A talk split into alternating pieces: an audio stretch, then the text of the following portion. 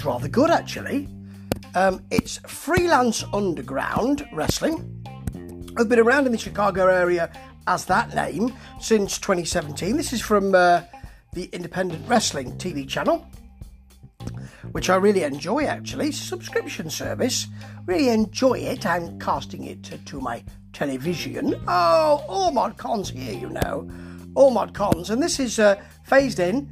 Uh, it's episode three. I know I've got episode four to watch. I'm behind the times a bit, but this is rather good. Doesn't start off that way though. Wes Barkley versus Storm Grayson is okay.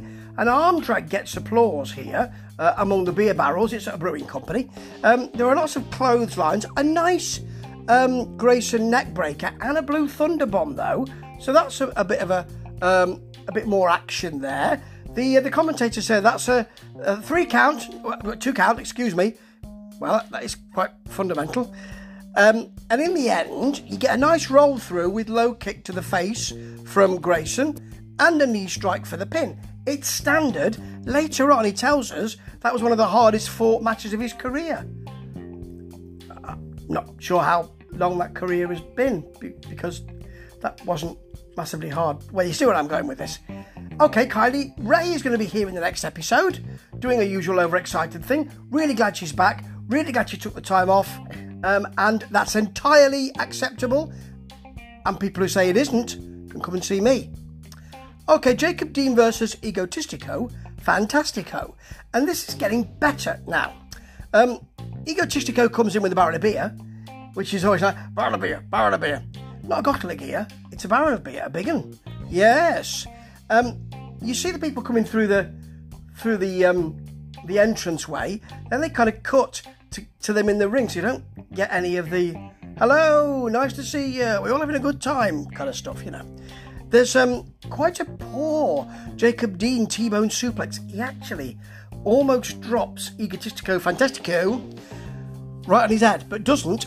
The ending though is nice because it's an Egotistico power bomb, and he segues when he doesn't get the three count straight into a Boston Crab. Nice fluidity, gets the pin from that. Quite right.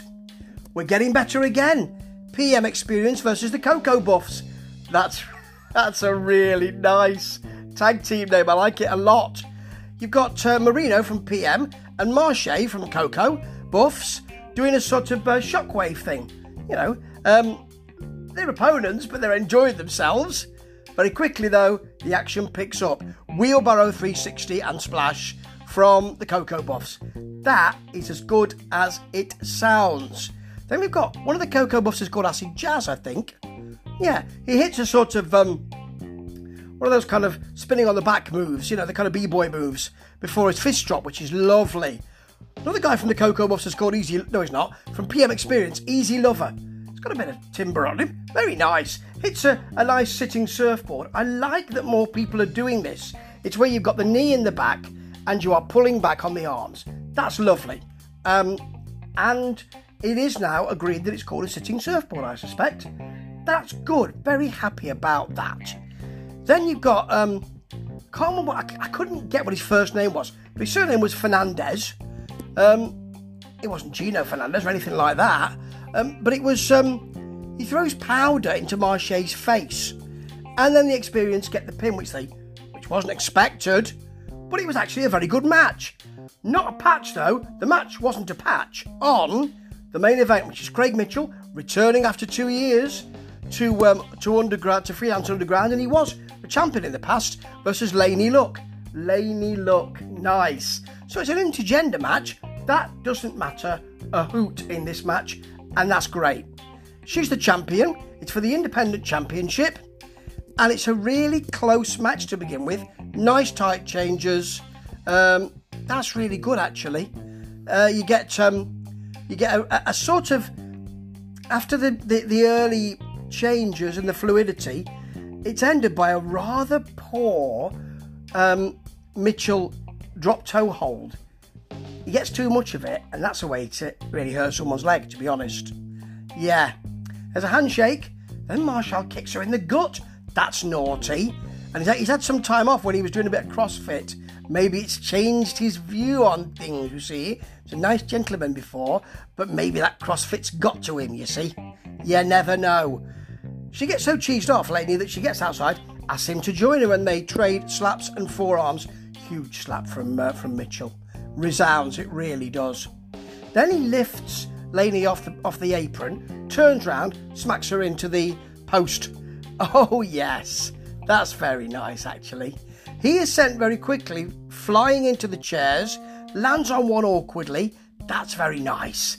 He just, he looks like he's scrabbling to it and fall on the floor. It's quite awkward and very nice. Very nice to, to see. Then in the ring, it's three slams, then an even bigger fourth one, and then a fifth. I think he thinks he's going to win that, but he misses his standing moonsault, which is a finisher for him.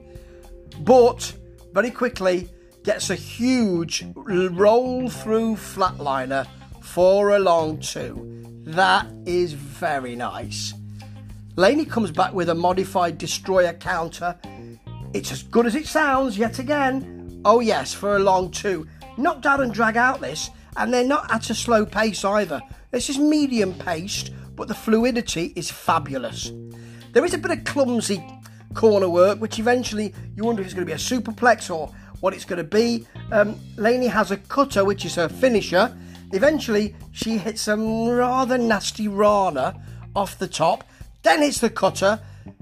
It's a finisher, only gets a long two. This is going well. And then there's a ref bump. And they trade German suplexes during that bump which is very, very good to see. Actually, there's nothing wrong with that. He then hits a forearm, a low forearm, thinks that's going to be the pin, no ref. Laney is cradling the belt under her because she doesn't want to lose it. I suspect it's, it's a nice story to tell. He does his standing moonsault. He's smacked in the gut with that belt because she's turned around. And then she gets a crucifix. The ref is magically back to some kind of sentience, and he counts.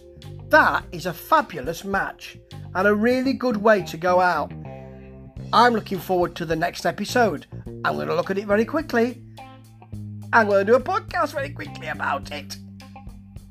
This is really good wrestling, and it built up nicely too. Looking forward to seeing some more from this little group. Ta ta!